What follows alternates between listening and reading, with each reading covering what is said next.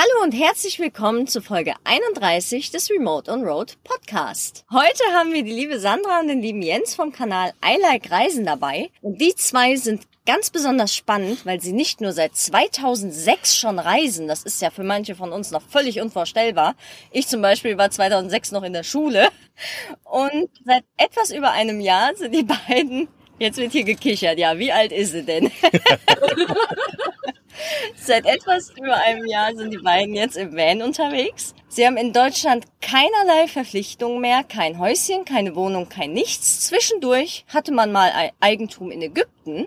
Wie es dazu kam, da sprechen wir auch gleich noch drüber. Und was man so macht, wenn man die ganze Zeit im Auto rumlungert, warum man jetzt gerade in der Toskana steht und wie sich das Arbeiten außerhalb von Deutschland vom Arbeiten in Deutschland unterscheidet, darauf gehen wir gleich ein. Hallo ihr zwei, schön, dass ihr da seid.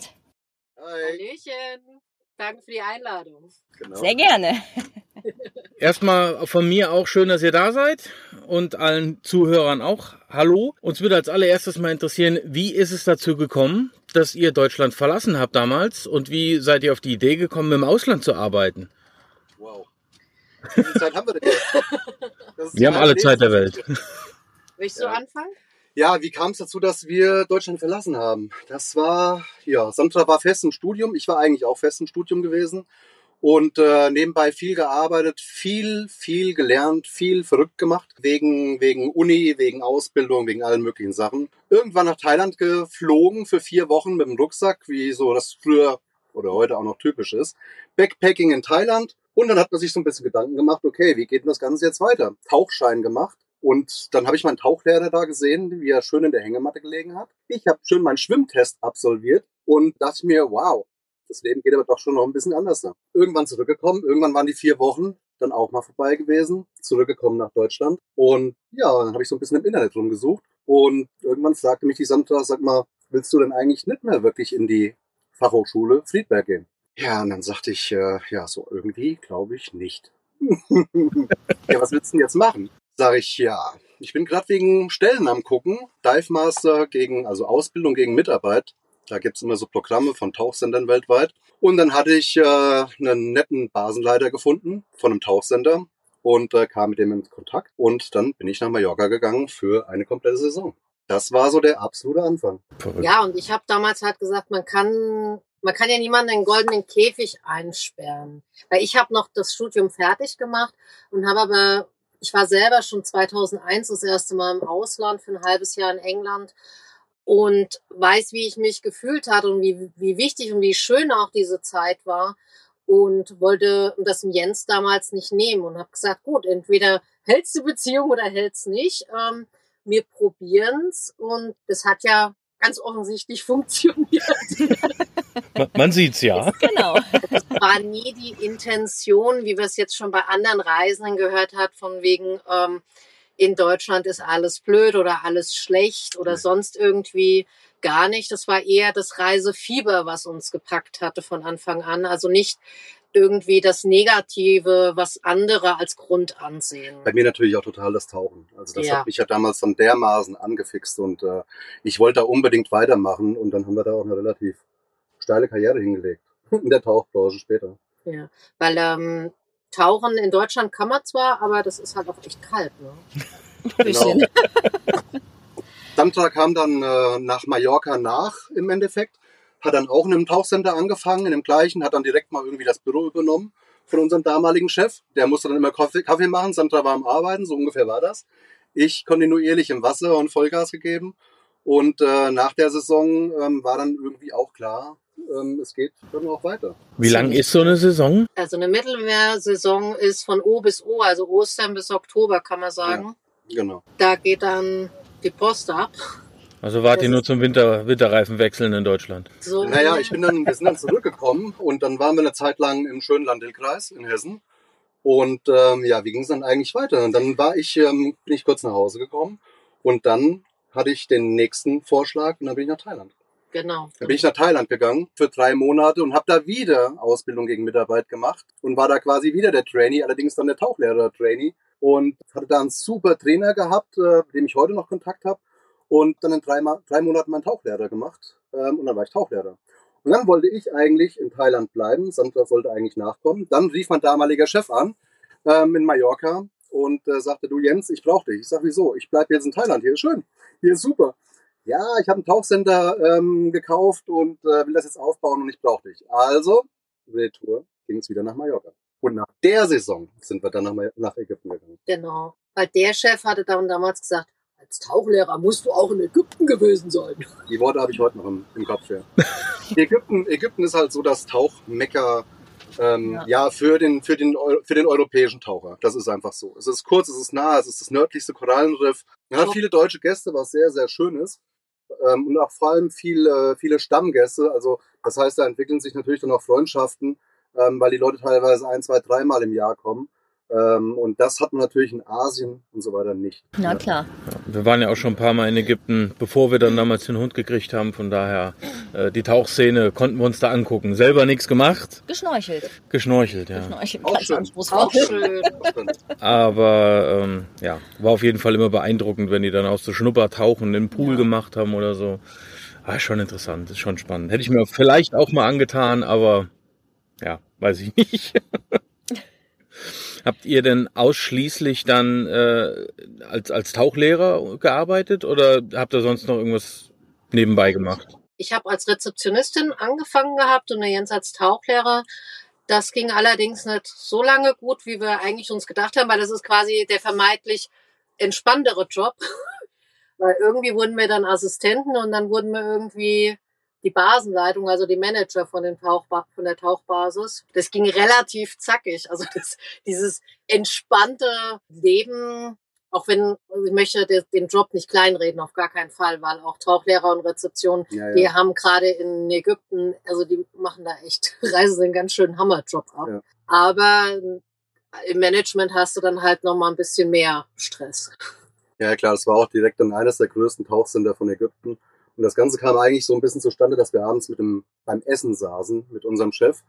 Und dann sagte der so herzlichen Glückwunsch. Und äh, ich sag so, wie herzlichen Glückwunsch? Ja, ähm, ihr seid die neuen Basisleitung.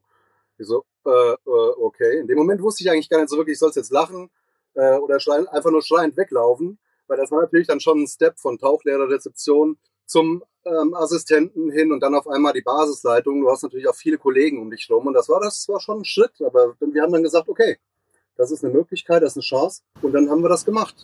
Der kommt doch auch aus der Region von den beiden. Der kommt auch aus der Ecke. Der kommt auch aus Siegen. Ja, der kommt aus dem richtig- Siegerland da oben. Ah, Genau. okay. Sie okay. sind überall. Ähm, was, was mir jetzt gerade noch eingefallen ist, du hattest gesagt, äh, Ausbildung gegen mit Mitarbeit. Ja. War das? Wie kann man sich das vorstellen? Weil so verstehe ich jetzt so, dass es halt unbezahlt ist. Und dann, du musst ja irgendwo von leben. Na, das kommt äh, auf die Region an. Zum Beispiel im Mittelmeer ist es so, dass äh, bei Ausbildung gegen Mitarbeit ähm, die Unterkunft gestellt wird und du ein Taschengeld bekommst. Im Ägypten ist es so, dass du Unterkunft, Verpflegung und ein, auch ein Taschengeld gestellt bekommst. Die Lebenshaltungskosten sind ja letztendlich nicht so hoch in dem Land, wenn du schon mal keine Wohnung, kein Essen bezahlen musst. Hm. Das stimmt. Und da gibt's letztendlich verschiedene Plattformen wie äh, von den Tauchorganisationen oder auch taucher.net, wo Bewerber und Leute, die halt jemanden suchen, ähm, gegenseitig auch die Anzeigen schalten. Es ist relativ einfach tatsächlich im im Ausland auch irgendwo was zu finden auf den gewissen Foren. Aber ich würde da halt nicht so blauäugig reingehen insgesamt, wie man das äh, bei namenhaften Fernsehsendern sehen kann. Ja, ich war da schon ziemlich blau. Ich muss mir Du, du warst sehr blauäugig. Ich wollte, ich wollte das einfach machen. Ich war total heiß. Ich wollte unbedingt nach Mallorca. Äh, Das war einfach so das Ding. Ja, aber du macht- wusstest, wohin du gehst, äh, wo Ja. du wohnst und wo du arbeitest. Und das wissen ja manche da bei diesen Ja, klar. TV-Sendern nicht. Ja, ja. ja. TV-Sender? Dieses Auswandern und sowas wahrscheinlich, ne? Ja. Ja. Ah, ein Mein neues Leben XXL. Bei mir war das alles andere wie XXL. Das war natürlich schon auch ein Schritt, gell, also mit 25 und so weiter. Dann kommt man relativ spät natürlich da auch rein und man hat schon ordentlich Geld verdient und so weiter und so fort in Deutschland und man ist eigentlich schon halbwegs gesettelt, sag ich mal, so ein bisschen in dem Alter. Man weiß einigermaßen, wo es lang geht und dann fängst du von neuem an. Das war halt schon auch echt ein Ding. Und ich habe dann wirklich auch wirklich mein Hab und Gut irgendwie verkauft äh, und irgendwoher Geld rausgezogen, wo es noch irgendwie ging an Verkäufen. Und ja, und dann lebt man dann halt irgendwie mal von 250 Euro. Ähm, das war schon ein Ding. Ja, da wurde natürlich dann anfangs auch mal irgendwie die Sonnenbrille im Hafen äh, gesucht äh, für ein Fuffi am Abend, wo man wieder in die Kneipe gehen konnte. So war das. Ja, Ja, man geil. muss, muss sich nur zu helfen wissen. Und ganz es hat klar. ja funktioniert. Ja. Ihr habt eben schon gesagt, Foren und sowas. Worauf muss man denn noch achten oder wie geht man sowas an, wenn man jetzt sagt, man möchte gerne im Ausland arbeiten? Ihr seid ja wahrscheinlich in Deutschland nicht mehr gemeldet. Doch, Doch, sind gemeldet. Okay. Muss man irgendwie am Amt Bescheid sagen, hier, wir beziehen jetzt unsere Gelder im Ausland oder wie, wie versichert man sich da auch?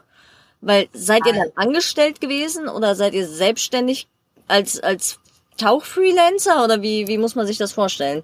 Also die gesetzliche Lage ist letztendlich so, dass in dem Moment, wo ich mehr als 180 Tage außerhalb von Deutschland bin, ich auch nicht mehr steuerpflichtig bin in Deutschland. Und wir waren in den jeweiligen Ländern angestellt und haben in den, für die jeweiligen Länder wurde dann auch, das ist, wird dann immer von der Firma gemacht, wurden dann natürlich auch die Steuern und so weiter bezahlt.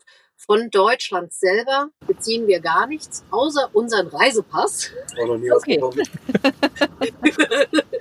Das heißt, wie sollte man es angehen? Man sollte erstmal überlegen, ähm, was weiß ich, wenn man zum Beispiel aus einem medizinischen Beruf kommt oder aus der Dienstleistung kommt, gibt es viele Vermittlungsagenturen auch oder halt verschiedene Foren, wo man gucken kann, okay, wer sucht irgendwo jemand? Wenn man in der Dienstleistung ist, äh, zum Beispiel bei der TUI, das ist ein sehr großer Konzern, die suchen immer weltweit jemanden. Und das Gute ist letztendlich, wenn man schon vorher weiß, wo man hinkommt, dass die sich auch sehr gut um, um die Sachen kümmern.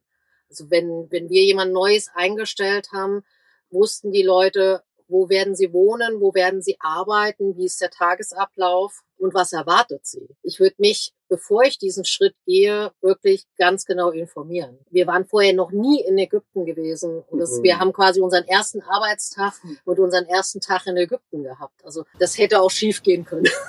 ja. Ja klar, aber das war aber auch in, das war aber auch in Mallorca, in Thailand und auch dann in Ägypten meine Herangehensweise auch in die Dinge, weil das ist ja so eine Sache. Tauchbranche ist ja immer so auch ein bisschen Halligalli irgendwie und ähm, ich bin immer unter dem Aspekt dann zu der neuen Stelle hingeflogen. Wenn es mir nicht gefällt, bin ich einfach in zwei, drei Tagen wieder weg und dann suche ich mir was anderes. Das war immer so der Gedanke und das ging bei uns Gott sei Dank immer gut. Wir sind immer ja bei guten Arbeitgebern gelandet. Ja. Aber wichtiger Aspekt, finde ich persönlich, es sollte immer genug Geld in der Rückhand sein, Ja. um mindestens auch mal zwei Monate in dem Land oder besser drei Monate überleben zu können, falls man an jemanden gerät, der nicht den Lohn ausbezahlt. Immer genug Geld in der Rückhand haben, äh, um auch ein Rückflugticket bezahlen zu können Macht Sinn. Ja, klar. weil da gibt's, also da hat man schon so viel gehört, auch in den ganzen Jahren. Also das, das, das ist ja dann dramatisch, wenn du dann nicht Ja, weißt, wie kommst Klar. du wieder zurück. Also wir haben extrem viele Leute kennengelernt, die nicht, äh, was weiß ich, selbst mit, äh, was weiß ich, 50, 55 keine Krankenversicherung hatten ähm, oder verschuldet waren bei den Tauchsendern. Das war halt bei uns nie, ja, das war nie das Ding gewesen. Und es gibt genügend Möglichkeiten, von Deutschland aus sich Langzeit-Auslandskrankenversichern zu versichern. Ja. Weil das finde ich persönlich extrem wichtig. Es kann immer was passieren. Der Jens hatte einen Blinddarmdurchbruch. War aber gut getimt, das war in Deutschland. Das war in Deutschland. Glück gehabt. Ja, wir waren gerade mal eine Woche, äh, du warst gerade mal zehn Tage in Deutschland und dann hast du dir das direkt da so mit reingebaut. Richtig gönnen. Genau. Gott sei Dank, das war echt, echt Glück gehabt. Man kann immer mal umknicken oder was weiß ich, sich einen Zahn abbrechen oder sonst Na klar. irgendwas. Natürlich sind Krankenhausaufenthalte in vielen Ländern günstiger, als wenn du das in USA, Kanada oder Deutschland, Australien hättest. Aber ohne eine Krankenversicherung würde ich nicht reisen. Kleine Randinformation zu diesem Blinddarmdurchbruch. muss ich jetzt gerade nochmal loswerden. Wir waren nahezu ein Jahr in Asien unterwegs, zwischen unserem ersten und dem zweiten Tauchsender in Ägypten, wo wir gearbeitet hatten. Ja. Hatten uns quasi ein Sabbatical gemacht, äh, genommen und äh, sind dann von da aus für zwei, drei Tage zurück nach Deutschland, dann nach Ägypten den neuen Job angefangen. Kurz drauf war die Bootmesse in Düsseldorf, die noch knallhart durchgezogen. Ein Tag nach der Messe, total Zusammenbruch, Krankenhaus, Notarzt. Das war Scheiße. wirklich, wirklich, wirklich glücklich. Glückliche Umstände. Und wenn man dann keine Versicherung hat, wir haben ja, Ja. die Rechnung gesehen, 9000 Euro. Eieiei. Hut, Hut ab. Gute Info für alle, die meinen, sie brauchen es nicht. Ja. Ja, deswegen, wir haben das auch immer allen gesagt, die bei uns angestellt waren. Um Himmels Willen, äh, man muss ja nicht gleich die Premium nehmen, aber es, es gibt genug Möglichkeiten, auch für einen schmalen Taler letztendlich eine Langzeit-Auslandskrankenversicherung zu haben. Und wenn es erstmal, wir haben am Anfang auch nur die genommen für ein Jahr und dann mussten wir uns Genau. was Neues suchen, weil wir nicht wussten, wie lange wir da äh, im Ausland sind, aber wenigstens waren wir in der Zeit Und- abgesichert. Und diese Einjahres-Langzeit-Auslandskrankenversicherungen sind ja auch relativ günstig. Die waren früher irgendwas zwischen 60 und 100 Euro. Nee, die war sogar noch günstiger, war Noch 39 Euro. Ja, also, Ja, Guck mal an. Ja. Naja, aber das passt. Also wir haben letzte Woche ein Interview gemacht, speziell zu dem Thema, was sollte ich für Versicherungen auf Reisen haben. Also da bestätigt ihr nur noch mal das ganze Thema, Ja. dass es halt so manche Sachen gibt, wo man einfach nicht dran sparen sollte. Ja. Und ähm, halt auch trotzdem, trotz äh, ja, Auslandskrankenversicherung und ähnlichem, trotzdem auch reisen kann. Man sieht's ja. Es ist überhaupt kein Problem. ja. Sehr geil. Ihr hattet jetzt gesagt, ihr habt die Leitung übernommen in der, äh, in der Tauchschule in Ägypten. Hattet ihr dann auch Mitarbeiter oder war das dann halt so, dass trotzdem immer noch ja, die, die Firma da drüber stand und alles dann da drüber lief? Also man ist ja letztendlich ein eingesetzter Geschäftsführer, Ja. kann man so sagen. Das heißt, in, ja. und in der ersten Basis hatten wir 80 Mitarbeiter, also die uns un unmittelbar äh, unterstanden haben. Und in der zweiten waren es äh, um die 100. ja, das waren also wirklich zwei mit der größten Tauchcenter ja, von Ägypten. Krass. Krass. Ja, war Wir hatten allein schon drei Köche. Okay, die sind wichtig. Teil, teilweise, also im zweiten Tauchcenter war es dann wirklich so extrem gewesen, dass wir neun Rezeptionistinnen hatten. Wir hatten zwei Assistenten mit dazu. Wir hatten insgesamt, wie war das gewesen, im Höchstfall 35 Dive-Maße, 17 Tauchlehrer. Also das war schon, das war schon eine Ansage. Ja, wir haben da teilweise 400, 450 Gäste am Tag gehabt. Also das war schon, das hat mit dem klassischen, was ich am Anfang erzählt hatte, Mhm. mit diesem Tauchlehrer, der in der Hängematte liegt äh, und den Mädels hinterher guckt, Nee. Gar nichts. Das Gar ist nichts. krass. Krass.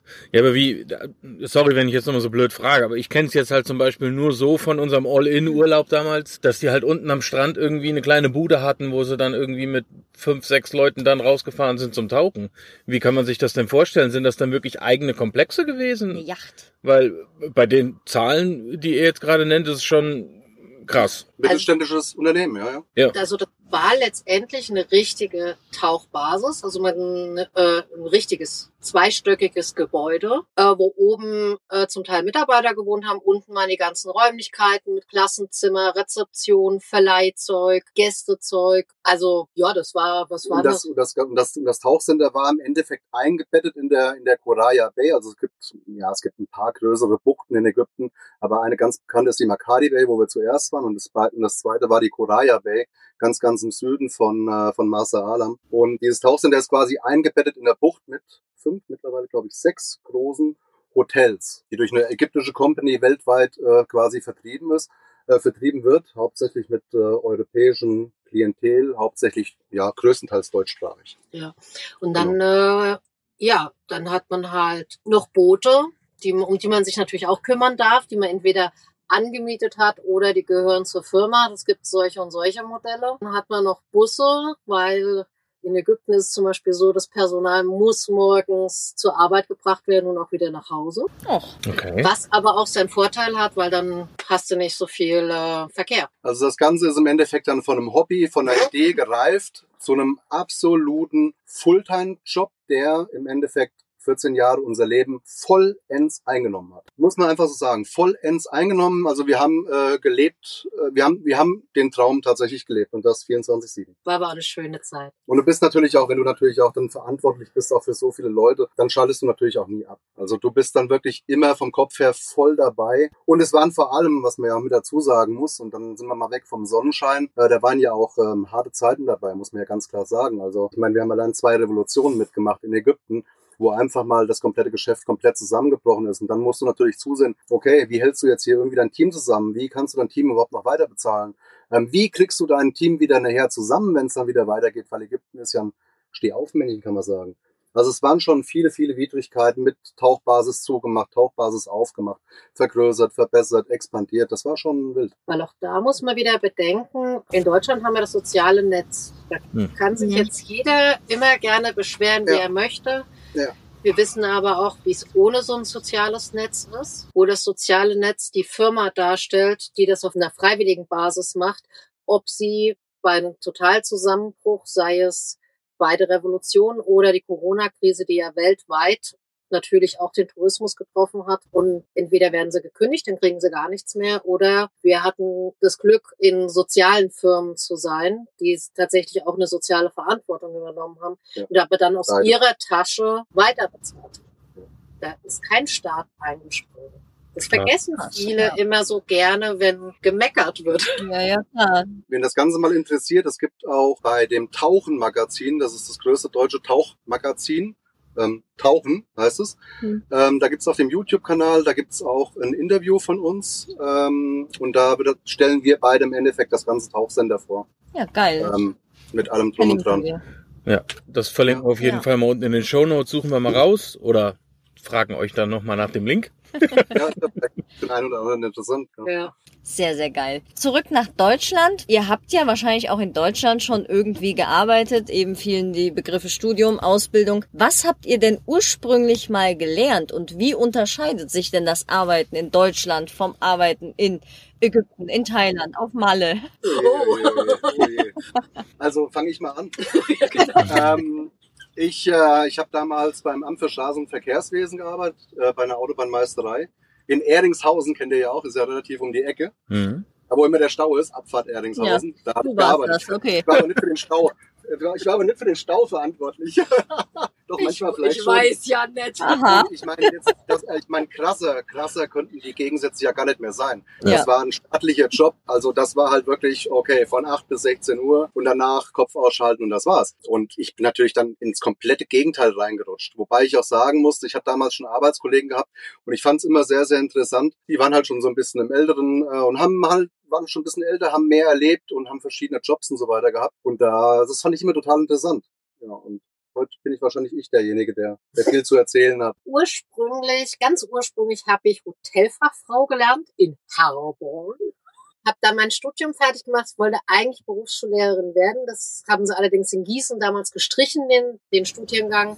Hm. Dann äh, habe ich die Alternative dazu studiert und dann kam auch schon das Ausland. Das heißt, das, was ich studiert habe und auch das, was ich gelernt habe, konnte ich tatsächlich zum Teil immer noch gebrauchen bei dem, was wir die ganzen Jahre jetzt gemacht haben. Ja. Sehr gut. Ähm, ja weil das ist äh, Dienstleistungsberuf gewesen und nachher in dem Studium bin ich, wo ich dann, wo dann klar war, das wird doch kein Berufsschullehramt, bin ich mehr auf ja Personalgeschichten äh, und Buchhaltung mhm. gegangen mhm. und genau das habe ich nachher noch gebraucht, ohne zu wissen, dass ich es mal dafür brauche. Ja, aber super gut. Ja.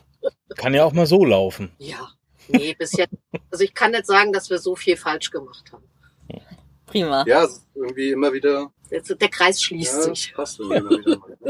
so so soll es sein. Wie, wie unterscheiden sich die Arbeitsbedingungen? Weil, ne, du sagtest gerade, Jens, ähm, du gehst dann nach acht Stunden nach Hause, Kopf aus, Thema erledigt und du hast ja dieses soziale Netz. Du hast ja deinen festen Job, Jahresvertrag oder unbefristet oder whatever. Ist das im Ausland auch so? Weil eben fiel auch der Satz von wegen, ja, wenn es mir nicht gefällt, gehe ich halt nach zwei Tagen wieder. Ist das da einfach so möglich? Kommt immer auf die Position drauf an. Also wir hatten tatsächlich, haben es erlebt, dass Leute gekommen sind und haben nach zwei Wochen gesagt, ist nicht mein Ding. Passt nicht. Dann ist das so, dann äh, Pech gehabt, für beide Seiten. Ähm, letztendlich, wir haben uns immer mit den Läden auch identifiziert und sind da auch vollkommen aufgegangen, weil es hat uns aber auch unheimlich viel Spaß gemacht. Wenn ich im Ausland bin, ist es zum einen, ich habe nicht mehr das soziale Umfeld, auch was ich zu Hause habe. Das Kino ist nicht un, äh, mal nebenan oder die ja. Sauna oder sonst irgendwas. Ja. Das, das sage ich immer ganz gerne. Das letzte McDonalds war von unserer letzten Arbeitsstelle in Massa Alam einfach mal drei Stunden weg. Oh, krass. Hört sich jetzt vielleicht ein bisschen komisch an, aber das ist, da hat man mal so ein bisschen ein Gefühl für die, für die Relation. Also wir haben da wirklich hm. in der Wüste gelebt. Und letztendlich von der Arbeit her, du arbeitest mehr, also wir hatten bis zu einer 60-Stunden-Woche, aber es fühlt sich besser an. Hm. Weil du bist fast immer im Freien. Oder du gehst einfach, wie in unserem Fall, aus der Bürotür raus, hast das Meer und die Palmen vor dir und die, gutes Wetter. Das gibt ein anderes Gefühl. Und natürlich sind auch deine Kunden, Gäste, wir haben es also keine Kunden, bei uns waren das Gäste. Bei uns waren das Gäste. Ähm, sind natürlich auch ganz, ganz anders da drauf, weil natürlich auch jeder irgendwie im Urlaub ist und viel lockerer und viel freier ist. Das ist nett, wie wenn ich bei der, was weiß ich, XYZ Kundensupport Hotline arbeite, die da anrufen, ey, warum geht das doch schon wieder nicht? Wenn da überhaupt ein echter Mensch sitzt. Und man muss auch, man muss auch sagen, so ein unheimlich dankbarer Job. Also jetzt Ja. speziell, ähm, speziell Tauchlehrer. Ja, also du bekommst, ähm, du bekommst Leute in deinen Kurs rein, die keine Ahnung haben, die noch nie unter Wasser waren und denen bringst du innerhalb von vier Tagen natürlich das Tauchen bei einer eine Eintrittskarte in eine komplett neue Welt. Und natürlich sind da Schwierigkeiten dabei, aber die tut man dann auch in der Gruppe und so weiter halt, ja, dann hilft man sich gegenseitig. Und an Tag vier, ähm, sag ich mal, die meisten schaffen den Tauchkurs und sind natürlich super happy und was du da als Dankbarkeit zurückbekommst, das ist unbezahlbar. Das hat mir einen wahnsinnigen Spaß gemacht. Das ist natürlich später im Management nachher ein bisschen rückläufig gewesen, weil man dann natürlich mit viel, viel mehr Problemen gehabt hat, ja, organisatorisch, managementmäßig. Aber auch da haben wir unheimlich viel glückliche Kunden, äh, Gäste gehabt. Gäste, das sind Gäste. alles Gäste. Und das war schon schön. Das war schon eine schöne Zeit. Definitiv. Ja, glaube ich gerne. Hört man auch raus. Also man, man, Ja. man hört richtig, wenn ihr drüber sprecht, da ist, da ist Feuer hinter, da Man ist Leidenschaft fühlt die hinter. Ja. Also es klingt auf jeden Fall schon mal super. Ein paar Sachen können wir halt auch bestätigen. Ne? Das, Ja. das Arbeiten, wir machen hier jetzt auch die Schiebetür auf. Ich meine, ihr kennt den Platz, wo wir sind und äh, ihr guckt halt direkt aufs Wasser, die Sonne scheint. Das ist einfach ein Ja. ganz anderes Feeling. Die Leute drumrum, es ist halt wirklich nicht wie in Deutschland, dass viel Diese so langen lange Gesichter. Auf dich zukommen, sondern die lächeln, die freuen sich, wenn Ja. du kommst, die äh, gucken, ob sie dir helfen können. Also es ist einfach, ja, es sind halt wirklich andere Kulturen und das macht es auch, finde ich, ein bisschen aus.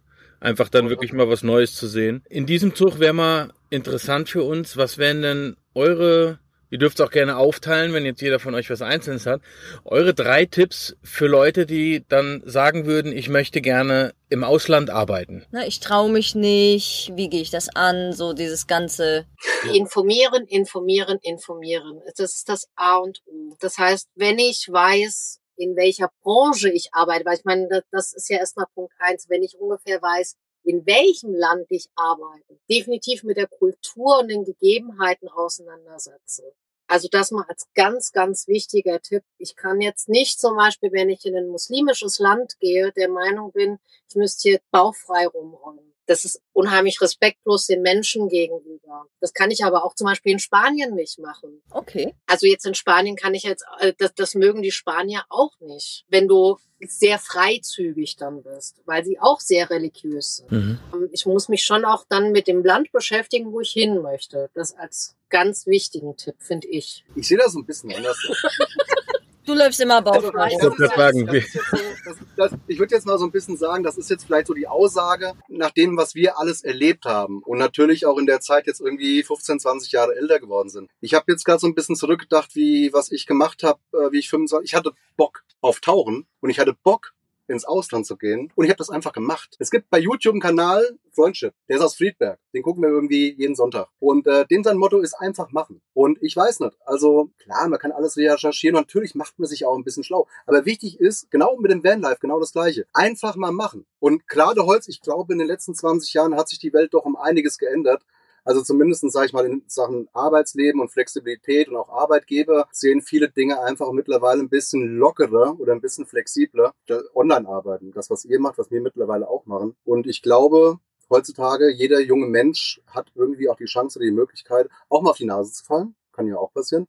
Ähm, aber wenn ich nicht mal sage, okay, ich will das jetzt einfach mal probieren und sei es nur für ein paar Monate, sei es nur für die Semesterferien oder mal für ein halbes Jahr, dann muss man das einfach machen, weil ansonsten machst du es nicht. Man kann es ja auch einfach probeweise machen. Also wir hatten Genau. auch ähm, Hochsaisonsverstärkung aus den unterschiedlichsten Branchen, sei es, es war mal ein Polizist dabei, äh, Sekretärin, ähm, noch irgendwelche anderen Leute. Also was mit dem Arbeitgeber abgesprochen war. Also man kann ja, man muss ja nicht gleich komplett alles fallen lassen. Nee, natürlich nicht. Ich glaube, dass es einfach, das ist aber auch so eine menschliche Geschichte, ganz gut ist, erstmal so ein gewisses Backup zu haben, so eine gewisse Sicherheit zu haben, bis man weiß, ja, das will ich und dann kann man immer noch alles loslassen. Ja. Wer sich das so nicht leisten kann, muss ich halt insgesamt auch fragen, wenn ich mir das eine nicht leisten kann, kann ich den anderen Schritt überhaupt gehen? Aber sind wir mal ehrlich, so wie ich damals angefangen habe, das kann sich eigentlich nahezu jeder leisten. Natürlich. Du hast eine Unterkunft gehabt, du hast ein bisschen Taschengeld gehabt, du hast noch hier und da was bei eBay irgendwie verkauft von deinen Habseligkeiten, die du hast. Ähm,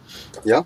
Und äh, los geht's. Du hast ja in dem Sinne wenig Ausgaben. Du bist ja auch eh die meiste Zeit am Arbeiten, sind wir mal ehrlich. Ja. Super gut. Also Ja. können, wir, können wir zusammenfassen, sind vier Tipps. Mach dich schlau vorher über das Land, wo du hin willst. Ja. Hab, hab Bock auf deinen Job, den du da machen willst. Das erleichtert die ganze Sache schon mal. Nach Möglichkeit, ja, du kannst es ausprobieren. Ne? Einfach sagen, okay, ich mache es jetzt mal für eine, für eine Urlaubszeit eine gewisse. Und der letzte Punkt ist, wie du sagtest, Jens, einfach machen.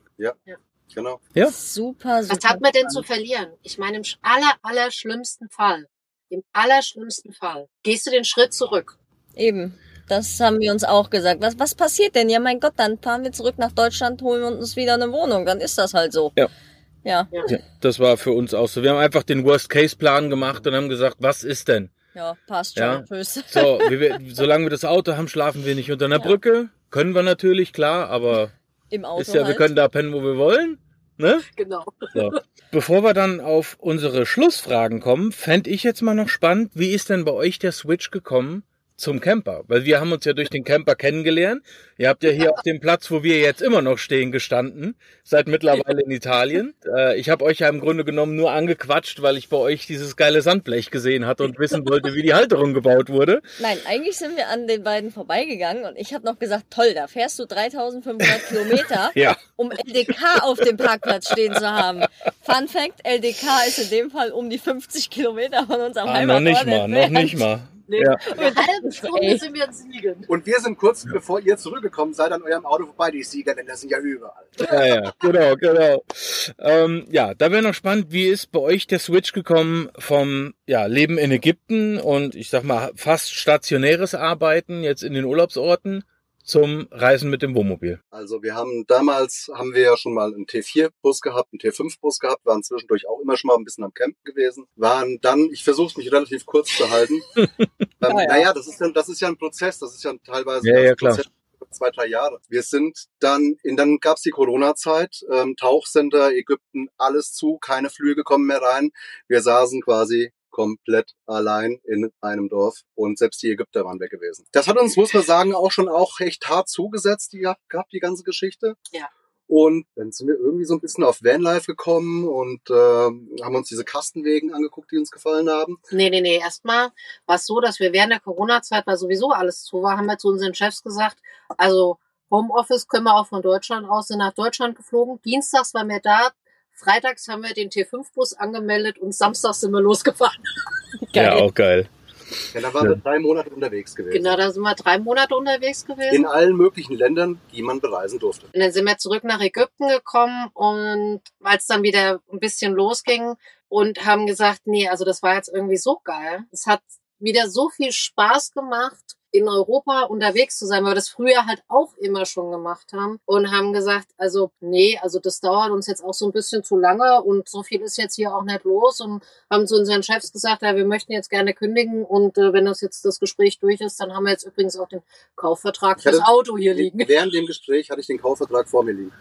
Ja, geil. weil wir dann einfach das Gefühl hatten, also Ägypten wird immer ein, ein Teil unseres Herzens Absolut, bleiben. absolut, absolut. dafür waren wir auch viel zu lange da. Aber wir hatten in dem Moment einfach das Gefühl, es muss jetzt irgendwie was anderes passieren wieder im Leben und haben uns dafür entschieden und ja, so sind wir auf die Straße gekommen. Ne?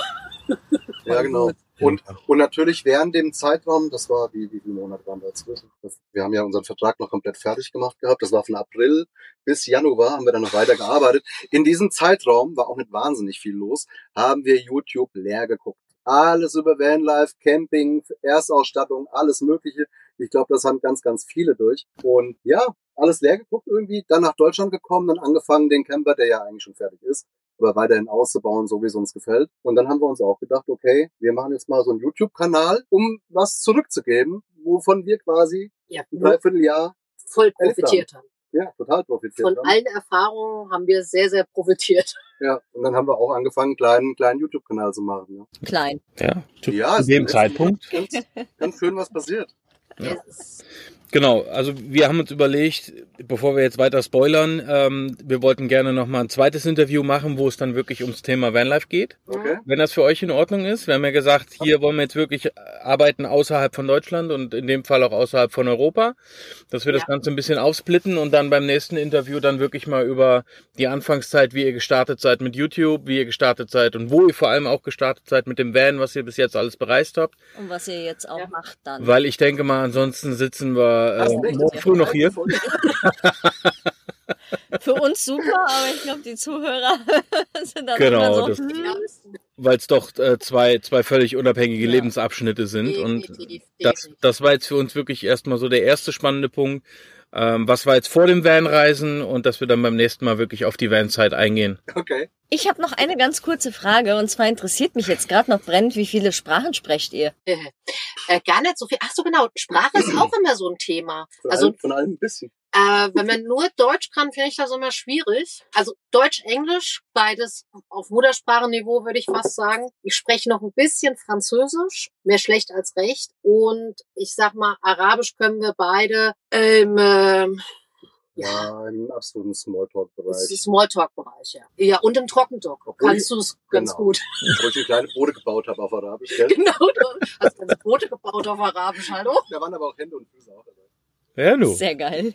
Hauptsache mal wieder verstanden. Es ist, es ist, es ist so, eigentlich, ähm, eigentlich, ja, jetzt denkt sich vielleicht der ein oder andere, die waren jetzt so lange irgendwie in Ägypten. Normalerweise müssten die ja perfekt Arabisch sprechen.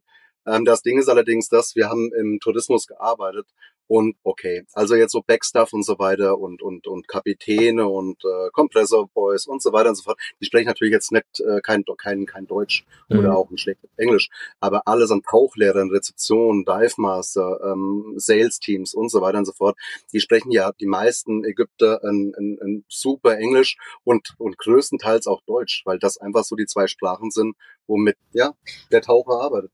Plus, es ist eine andere Schrift und in dem Ja, Moment, wo du eine andere Schrift hast, wird es schwierig. Ja. Als wir in Indonesien äh, unterwegs waren, haben wir mehr Wörter in drei Monaten Indonesien gelernt Hm. als in einem Jahr Ägypten. Ja, einfach weil wir die Schrift lesen konnten. Ja. War uns in Italien auch so. In einem einen Monat Italien im Vergleich zu jetzt vier Monaten Griechenland. Ja. Ja, auch da Ja, ist ja, genau, genau. die, die Schrift ist, äh, wenn du Analphabet bleibst, in, wird's, äh, also in der Sprache, Ja, ja. wird es schwierig, eine Sprache zu lernen. Ja. Das stimmt. Ja. Ja. Thailand ist ja genauso, die haben auch eine Ja, andere auch Schrift. oh, Katastrophe. Dann wird, ein anderes Blümchen. Ja. Aber hallo. Fein, dann kommen wir jetzt noch zu den drei spontanen Schlussfragen. Kurze, Ui. spontane Antworten und jeder Gast muss da durch, also warum ihr nicht? Und zwar Nummer eins. Was bedeutet für euch Freiheit? Selbstbestimmtheit. Wunderbar. Ja, Ja. Perfekt. Dann Frage Nummer zwei. Habt ihr jemals daran gezweifelt, dass das Arbeiten im Ausland eine gute Alternative war oder ein guter Schritt ins neue Leben? Nein, ich habe da nie drauf gezweifelt. Nee, Das ist einfach mit euch. jederzeit wieder machen. Ich würde alles genau nochmal so machen. Ja, sehr Wunderbar, gut, So dann- soll's sein. das, ja. das, besser geht's doch gar nicht. Ja. Und Frage Nummer drei. Wäre es für euch eine Option, zurück nach Deutschland zu fahren, dort zwei Jahre angestellt zu arbeiten und dann auf Reisen zu gehen und nur zu reisen, ohne zu arbeiten? Aktuell nein. Nee, also da schnürzt mich gerade zu, wenn ich dran denke, dass ich da zwei Jahre lang sitzen muss. Nee, das, nee. Ja, was heißt, ja, Nee, das, ich kann mir das gerade gar nicht vorstellen, zwei Jahre lang in Deutschland zu sein. nee, es ist, es ist Nee, schwierig. das will ich nicht. Wobei, ich glaube, das kann man so pauschal jetzt auch gar nicht sagen. Und wir sind jetzt auch nicht diejenigen, die Deutschland irgendwie total verteufeln. Also wir haben viel, viel erlebt im Ausland und äh, auch die, die, die, die, das Organisierte und Strukturierte in Deutschland, was nach wie vor immer noch so ist, hat ganz klar seine Vorteile. Ja, auch das soziale Netz und so weiter, was es nach wie vor immer noch gibt. Und dann glaube ich, kommt es auch ganz, ganz spezifisch einfach auf den Job an. Es kann ja auch sein, es ist ein Job, der uns oder wo wir vielleicht auch einen Plan haben, ähm, der uns einfach weiterbringt. Und ich glaube, es ist auch ein massiver Unterschied, ob ich jetzt in Dortmund oder in Südbayern äh, lebe. Jetzt mal ganz doof gesagt, ja. Also das glaube ich ist schon auch ein, ist ein schon ein mächtiger Unterschied. Außer wenn was mit der Familie wäre.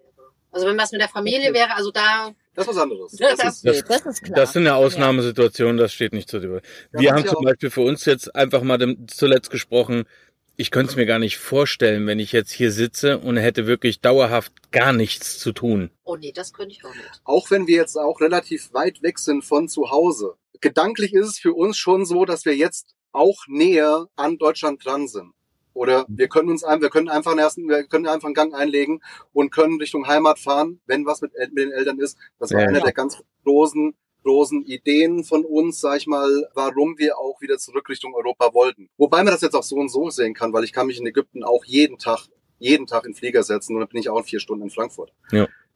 Aber gedanklich ist es schon, man ist näher da. Ja, und die Eltern werden ja auch nicht jünger. Richtig. Ja, das stimmt. Ja, also. Ja, Super. ihr Lieben, dann würde ich erstmal sagen, bis hierhin, bis zum nächsten Mal. Vielen, vielen, vielen Dank, dass ihr dabei wart. Hat uns super Spaß gemacht. War super spannend, ehrlich gesagt. Ja. Und das letzte Wort haben bei uns immer die Interviewgäste.